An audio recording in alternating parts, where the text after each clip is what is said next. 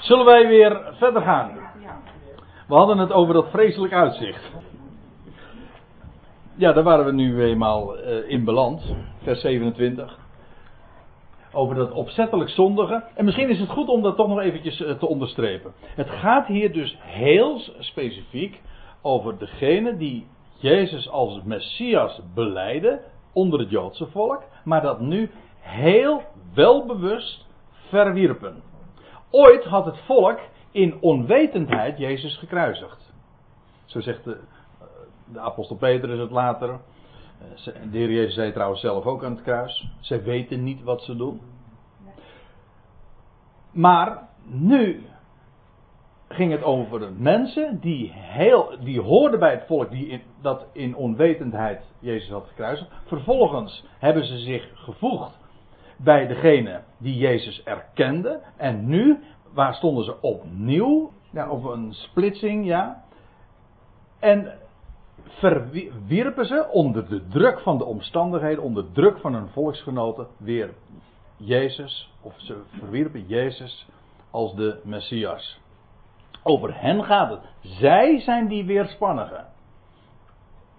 En zij waren tot besef van de waarheid gekomen, tot erkentenis van die waarheid. Maar eh, nu verwierpen ze het offer, zodat er geen offer meer overbleef. Maar wat er slechts overbleef, dat was dat wat nu binnenkort zou gaan plaatsvinden, namelijk een vreselijk uitzicht op het oordeel en de felheid van een vuur dat de weerspannigen zal verteren. En heel die stad zou daarin omkomen. Waarmee ik overigens niet zeg, maar daar hadden we het in de pauze nog even over, dat dus die hele stad als weerspannig aangemerkt kan worden. Dat zou je kunnen doen, maar het staat hier niet direct. Het gaat, die weerspannigen zijn hier degene die de Zoon van God vertreden. Maar nou eh, gebruik ik terminologie die in de volgende verse gebruikt wordt. Het is trouwens opmerkelijk dat eh, juist als je eenmaal de betekenis van de oordelen van God leert kennen, Laat ik het anders zeggen. Nu ik weet dat er niet zoiets bestaat als een eindeloze verdoemenis of een eindeloze hel. En ik versta dat Gods oordelen altijd correctief zijn. Altijd met het oog op redding. Altijd met het oog op heil. Dat het nooit het laatste woord heeft. Gods oordelen zijn altijd om te corrigeren, om recht te zetten. Sinds ik dat weet, kan en durf ik ook te spreken over de oordelen. Sterker nog, ik spreek meer over oordeel en gericht dan eigenlijk ooit daarvoor. Want dat was toch altijd een onderwerp wat, wat moeilijk lag. Maar juist nu ik het letterlijk neem, heel concreet, zoals de schrift het ook presenteert, kun je er ook over spreken. Doe niets af van de ernst, maar het is niet dat, dat die verdoemenis, waar geen lichtpuntje is, waar dat werkelijk in de meest letterlijke zin van het woord hopeloos is. Die demonische doctrine, want dat is het echt, het is een, een leer die in geen mensenhart opkomt, het is een, een leer die echt door demonen is bedacht. Waarbij men God voorstelt als een verdoemer. Dat is dus echt een vloek. Men vervloekt God. De leer van de eindeloze verdoemenis, die bijvoorbeeld aan deze teksten opgehangen wordt, volkomen ten onrechte, maar die leer is gewoon een demonische leer. Waarom? Men vervloekt God. Men zegt God verdoemt. Toch? Men zegt God verdomt. Maar dat is toch precies wat een vloek is? En dat presenteert men tegen de achtergrond van iets wat men evangelie noemt. Het is geen evangelie. Het evangelie is juist de boodschap dat God niet verdomt. Als iemand zegt, ik ken iemand, hij zit hier nu niet, maar ik, regel, uh, ik spreek hem regelmatig. En die zegt altijd, als, uh, als hij een vloek hoort, en dan zegt hij, jij moet niet liegen. dat gaat er niet, jij mag niet vloeken. Nee, jij moet niet liegen, want God verdoemt niet. Hij rechtvaardigt. Hij redt. God, God verdoemt niet. Hij oordeelt, dat is waar. Hij richt, maar hij redt. Dat heeft het laatste woord. Kijk, dat is een woord van hoop. Dat komt uit de wereld van de duisternis, die God zo voorspiegelt. En dat wordt dus aan, aan teksten als deze opgehangen, terwijl het hier over hele ernstige dingen gaat, over een vreselijk uitzicht, maar niet over zoiets als een eindeloze verdoemenis. Het gaat hier over een concrete, historische, ernstige gebeurtenis. Dat wel. Waar God ook demonstreerde dat niet met hem te spotten viel. Dus begrijp me goed. Als ik deze dingen naar voren breng en laat zien dat dit niet gaat over een mythische hel of over een eindeloze verdoemenis, doe ik daarmee niets af van de ernst. Integendeel. De ernst van het oordeel is juist daarin gelegen dat God daardoor zijn doel bereikt. God laat niet met zich spotten. Hij bereikt hoe dan ook zijn doel. Door oordelen heen. Maar die oordelen hebben juist een betekenis met het oog op dat doel en dat oogmerk. Ja, zulke toelichtingen moet je toch geven. Juist omdat dit een passage is, Hebreeën 10, Hebreeën 6, het is, staat erom bekend.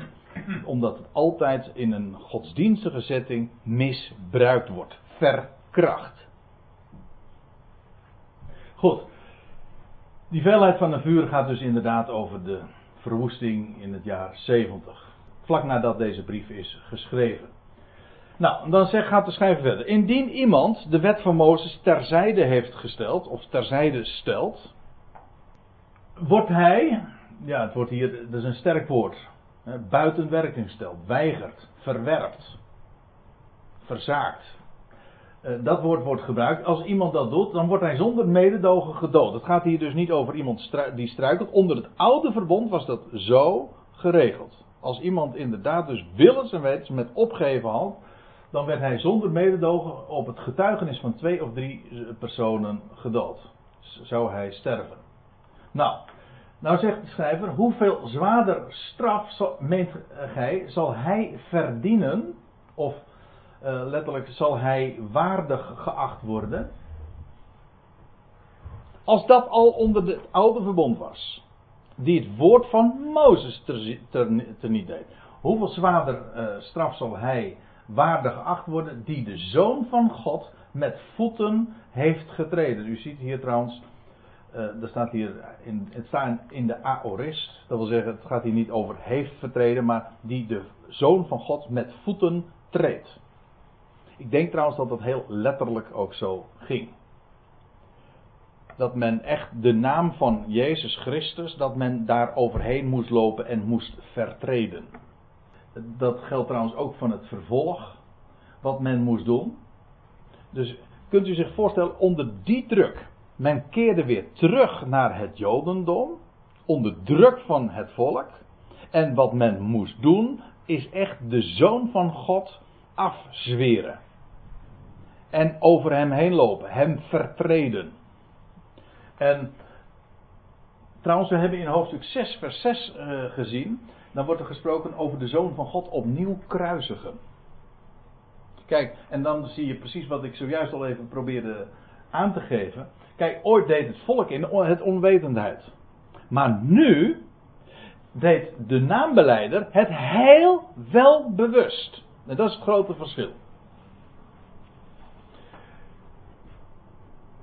De beloofde Messias. Ik bedoel, het volk was ooit duizend jaren lang uh, voorgehouden dat de Messias zou komen. De Messias was gekomen. Inmiddels was hij uh, de verrezen vorst en hij had zich bewezen, et cetera. Hij was gepredikt en nu deed men daar afstand van. Wel, dat volk zou God terzijde stellen.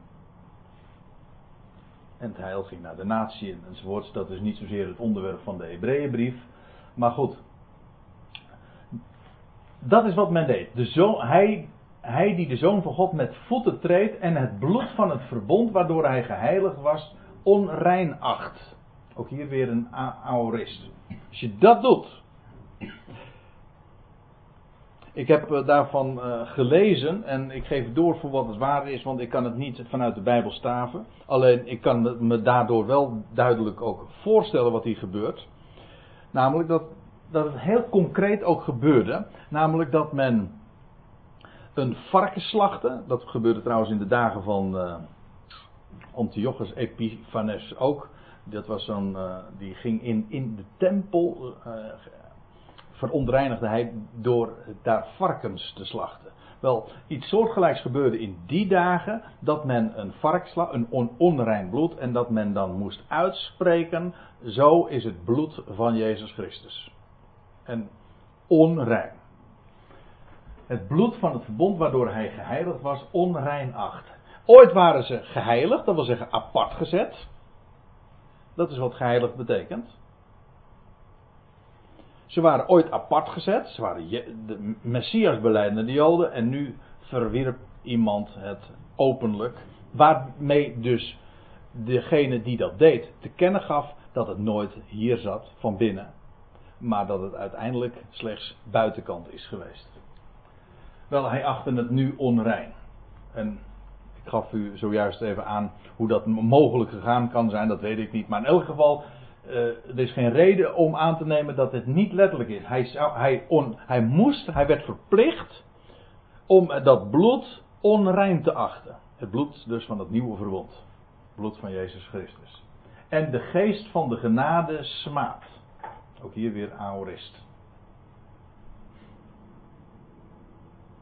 We hebben daarvan de vorige, een van de vorige keren toen we het over hoofdstuk 6 hadden, gezien dat daar sprake is van. Ik lees nog een keer dat vers voor waar ik het al eerder over had. Het is onmogelijk degene die eens verlicht zijn geweest, van die hemelse gaven genoten hebben. En deel hebben gekregen aan Heilige Geest. Dat wil zeggen aan dat terrein waar Gods Geest actief was. Waardoor ook eh, machtige manifestaties plaatsvonden. Het goede woord van God en de krachten van de toekomende eeuw gesmaakt hebben. En daarna afvallen, afstand doen van, apostasia, weder opnieuw tot bekering te brengen. Daar zij wat hen betreft de Zoon van God opnieuw kruisigen en tot een bespotting maken. Wel, dat is wat er hierover gezegd wordt.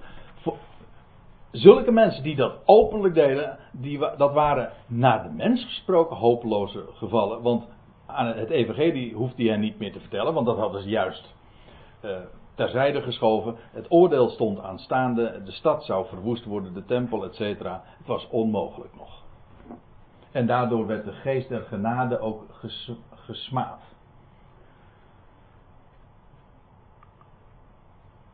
En dan vervolgt de schrijver, want wij weten wie gezegd heeft. We kennen hem. Wij kennen hem die gezegd heeft, mij komt de wraak toe, ik zal het vergelden. Dat is een tekst die hier aangehaald wordt uit Deuteronomium 32, vers 35.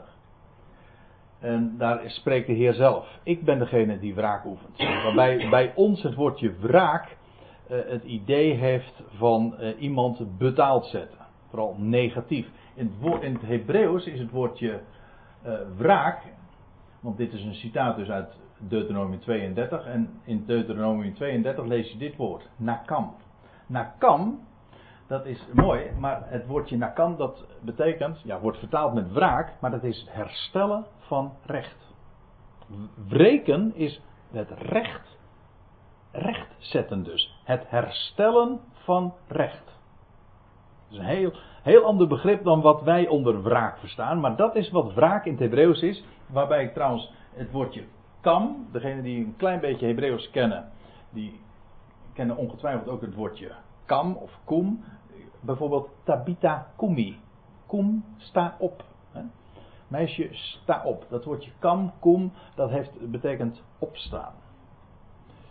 En dat, daar zie je dus ook weer dat hoopgevende element. Het herstellen van recht. Opstaan. Nieuw leven. Het zit allemaal in dat woordje wraak. Dus helemaal niet dat idee van verdoemenis, maar daar hadden we het al over. Ik zal het vergelden. Ook dat is, vergelden betekent niet betaald zetten, ik zal het vergoeden. En wederom, en dan komt, volgt weer een citaat uit de, het boek Deuteronomium, gewoon een vers later, namelijk Deuteronomium 32, vers 36. De Heere zal zijn volk oordelen. Dat is trouwens mooi, want als je dat in, eh, in Deuteronomium 32, vers 36 ziet, dan staat er recht doen. Dat is ook zo mooi. Wreken is recht herstellen. En dat woord oordelen, dat is recht doen, richten. En in Deuteronomium 32, vers 36 staat het ook zo. Recht doen. Hier, dat is ook iets waar, uh, waar je echt aandacht aan uh, moet geven. Juist ook om die Hebreeënbrief te verstaan. We hebben inmiddels al zoveel aanwijzingen gezien dat dat inderdaad om de nou ja, ja, aanwijzingen gezien dat het om Hebreeën gaat. Het is het opschrift van de brief. Zo staat het in de handschriften. Dat is één ding. Maar je ziet het vervolgens in de hele brief ook voortdurend bevestigd. Bijvoorbeeld hier. Hier gaat het over dat wat er binnenkort zou gaan gebeuren. Binnen korte, korte tijd. En wat zou er dan gebeuren? Wel, dan zou de Heer doen dat wat in het boek Deuteronomium al stond voorzegd. Namelijk dat de Heer zijn volk, Israël, want daar gaat het over, zal oordelen. Zal recht doen. Dat kan, dat kan vreselijk zijn. Een felheid van vuur, wat binnenkort zou gebeuren. Maar het is altijd recht doen. Het herstellen. Dat is wat God op het oog heeft. En daar kiest hij uh, soms voor de harde hand. Maar het is altijd met het oog op heil. Een ogenblik duurt zijn, zijn toren en een leven lang zijn goede tierenheid. Die verhouding moet je altijd in de gaten houden. Maar niettemin, de Heer zal zijn volk dus oordelen, recht doen. Zijn volk, Israël. Dus zoveelste aanwijzing dat het inderdaad om Israël hier gaat. Als u nog niet overtuigd was. En dan staat er: vreselijk is het te vallen, te vrezen is het, te vallen in de handen van de levende God. Dat is wat er zou gebeuren. En dat is vreselijk. Wat er daar in, in Jeruzalem ging gebeuren, dat wordt ook toegeschreven als het handelen, als het oordelend handelen van de levende God. Die niet met zich laat spotten. Moet je niet wegvlakken. Ik wil er wel iets anders bij zeggen. Namelijk wat David er ooit bij zei. Weet u, het is vreselijk te vallen als je weer spannend bent. Dat is wat tegen deze Hebreeën gezegd wordt. Het is vreselijk te vallen in de handen van de levende God. Maar weet je wat vreselijker is? Ja, ja. Dat klopt. En het staat ook echt zo. David zegt dat. In, Deuter, in, ehm, in 2 Samuel 24, vers 14. Daar lees je uh, deze woorden. Toen zeide David tot Gad: Het is mij zeer bang te moeden. Laat ons toch vallen in de hand des Heren. Want zijn barmhartigheid is groot. Maar laat me niet vallen in de hand der mensen. Ik vond dat wel een mooie. Want de hand van mensen is dikwijls niet barmhartig. En David verkiest het om te vallen in de handen van God. Want zijn barmhartigheid, dat wist David maar al te goed, is groot. En wint het ook altijd. Barmhart, zo staat het ergens in uh, barmhartigheid roemt tegen het oordeel.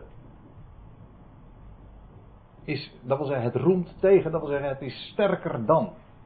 Het overtreft het oordeel. Dat zijn de Bijbelse verhoudingen. Die in, dus in, in, de, in de christelijke wereld volkomen scheef getrokken zijn. Ja, en waardoor, en dat is de grote ellende, waardoor het haast niet meer mogelijk is voor kerkmensen om teksten als deze te lezen zonder aan de hel te denken. Is toch afschuwelijk? Ze kunnen zulke passages uit Hebreeën 6, Hebreeën 10 niet lezen zonder onmiddellijk te denken aan de hel wat hen altijd is voorgespiegeld. Zodat je er ook niet aan ontkomt dat als je zo'n passage leest, om dat ook te bespreken. Want dat is waar u en ik en in de hele christelijke wereld, daar zijn we mee groot geworden. Nou, een aantal mensen van niet. Als je helemaal niet kerkelijk bent groot geworden, dan eh, ben je in dat opzicht echt zeer te feliciteren. Maar de meesten hebben die achtergrond wel. En is dat zelfs een vanzelfsprekendheid? Zo denk je. En als je dan eh, vers 31 van Hebreeën 10 leest. Vreselijk is het te vallen in de handen van de levende God. Dan denk je, dat komt never nooit meer goed. Nou, ik kan u dit vertellen. Het is vreselijk te vallen, want zijn oordelen zijn krachtig. Maar een ogenblik duurt zijn toorn. Ik zeg het nog een keer. Een ogen, Psalm 30 vers 6. Een ogenblik duurt zijn toorn. Kan heftig zijn, maar het is altijd een moment.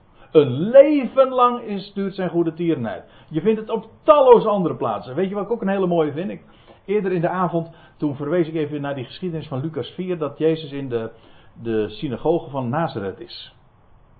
En wat, dan lees je dat hij eh, de boekrol opent. En dan komt hij bij Jezaja 60 uit. En dan leest hij dat voor. En dan staat er dat hij zegt: De Heere heeft mij gezonden. Om uit te roepen een dag van wraak. En een jaar van het welbehagen des Heren. Weet u wat voor verhouding dat is? 1 op 365, om precies te zijn. Als we het hebben over een zonnejaar tenminste. Een dag van wraak. Dat is waar. Dat is heftig. Maar het jaar van het welbehagen des Heren. Dat zijn de verhoudingen. Een ogenblik toorn, een leven lang goede tierenheid. Dus als je de toorn en de wraak uh, serieus neemt, dan versta je ook de proporties, de verhoudingen. En dan begrijp je ook een gedeelte, een, een vers als Hebreeën 10, vers 31. Herinnert u, staat er dan, de dagen van weleer. Toen gij na verlichte zijn zo menigmaal lijden doorworsteld hebt. Kijk, dit was even een intermezzo. Dat wil zeggen, de schrijver wijst hen op de ernst van de situatie. Dat wat er binnenkort zou gaan gebeuren. En de, de, de velen, ik weet niet om hoeveel het gegaan is, uh, heeft daar in de Hebreeën die weer afvielen. Maar die waren er. Wel, uh, nu gaat hij weer, uh, komt hij terug en dan richt hij zich tot de lezers die hij werkelijk aanmerkt als degene die van harte de Messias kenden en tot beleidenis van hem waren gekomen. En nou, nou herinnert hij hen aan vroeger tijden. Dat was al heel lang geleden. Herinnert u de dagen van weleer. Weet u nog dat we in hoofdstuk 5 vers 12 lazen dat zij naar de tijd gerekend allang leraars hadden kunnen zijn. Dit was al de tweede generatie. Dit wordt weer dus bevestigd. Uh, die hele setting van de tijd waarin deze brief geschreven is als we ervan uitgaan dat die Jezus in het jaar 30, voor mijn part 31, 32, maakt me niet uit, in ieder geval rond die tijd. Ik ga er zelf vanuit, in het jaar 30 is gekruisigd en opgestaan. Dan, en in het jaar 70, dus 40 jaar later. Hoe veelzeggend is dat ook, hè? Vandaar ook dat die woestijnreis zo'n grote rol speelt van Israël in de Hebreeënbrief. Die 40 jaren. Goed, nu, was, nu waren die 40 jaren bijna ten einde. Dus uh, zijn we in de jaren 60. Van de, dat deze brief geschreven werd. Maar het was inmiddels al een tweede generatie aangebroken. Als we ervan uitgaan dat een generatie 30 jaar duurt. Dan was men inderdaad dus een, een nieuwe generatie. Je leest ook trouwens dat in de Hebreeën 2, vers 3 zagen we dat. Dat uh, in, Het is ons, die boodschap, de boodschap van het Evangelie, daar staat er, het is ons eh, op betrouwbare wijze overgeleverd. Dat wil zeggen, ze waren zelf geen ooggetuigen meer, het was een tweede generatie. Zo worden ze ook eh, aangeschreven. Herinnert u de dagen van we leren toen gij na verlicht te zijn zo menigmaal lijden doorworsteld hebt? En u ziet, we zien hier weer iets wat we al eerder even aanmerkten vanavond, namelijk dat ze in aanvang, in vroeger tijden, en de, de, de lezers worden hier aan, aan herinnerd dat ze ooit zoveel lijden hebben ondervonden. Daarna is het geluwd. Gedurende een groot gedeelte van het boek Handelingen wordt dat zo beschreven. Maar in die tijd hebben ze zoveel lijden doorworsteld in aanvang. Het wordt allemaal, je kunt het keurig naast het boek Handelingen leggen. Het wordt dus Je ziet inderdaad, beginhoofdstukken, enorme vervolging daar in Jeruzalem en omstreken en in Israël. Later uh, ebt dat weer weg en wordt het rustiger. En pas aan het einde van het boek Handelingen, dus in de jaren 60, dan, dan komt dat weer opnieuw boven die, die vervolgingen. Wat de achtergronden daarvan zijn, dat is nu even niet het onderwerp. Maar ze worden hier ook aan herinnerd aan die vervolgingen van destijds. Dat ze zo menigmaal lijden doorworsteld hebben. Hier staat trouwens het woordje, u ziet het. Uh, een woord wat, waar ons woord atletiek van afgeleid is. Doorworsteld. Competitie. Het is een krachtmeting. Atlesin. Het zij zelf een schouw. Herinnert u dat gij na verlicht te zijn zo menigmaal lijden doorworsteld hebt. Het zij zelf een schouwspel van smaad en verdrukking. Dat ze dat zelf dus hadden meegemaakt.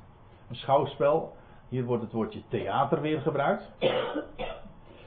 Ja, er zijn zoveel. Er gaat geen, je leest geen, geen zin in het Nieuwe Testament. Of er komen woorden in voor in het Grieks. die wij zo rechtstreeks in het Nederlands ook. of indirect in het Nederlands kennen. En hier is het, het woordje theater. Een schouwspel. Jullie zelf waren een schouwspel van smaad en verdrukking. Daar moet je ook niet gering over denken. Uh, het zij deelnemende aan het lot van hen die in zulke een toestand verkeerden. Ja. We lezen. Ja, laat ik eerst nog even verder lezen. Vers 34. Want gij hebt met de gevangenen medegeleden. Ook hier weer gesympathiseerd. Ziet u?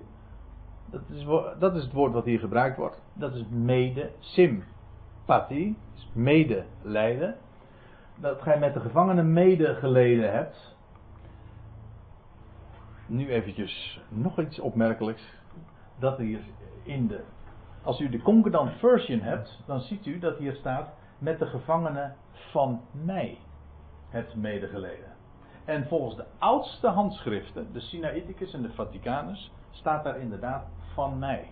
Dus de schrijver hoorde zelf bij de gevangenen. Ja. Lijkt mij een hele aardige bevestiging dat Paulus inderdaad dit is uh, geweest die dit geschreven heeft. Nog even iets. Over dat lijden dat die Messias beleidende Joden ondervonden.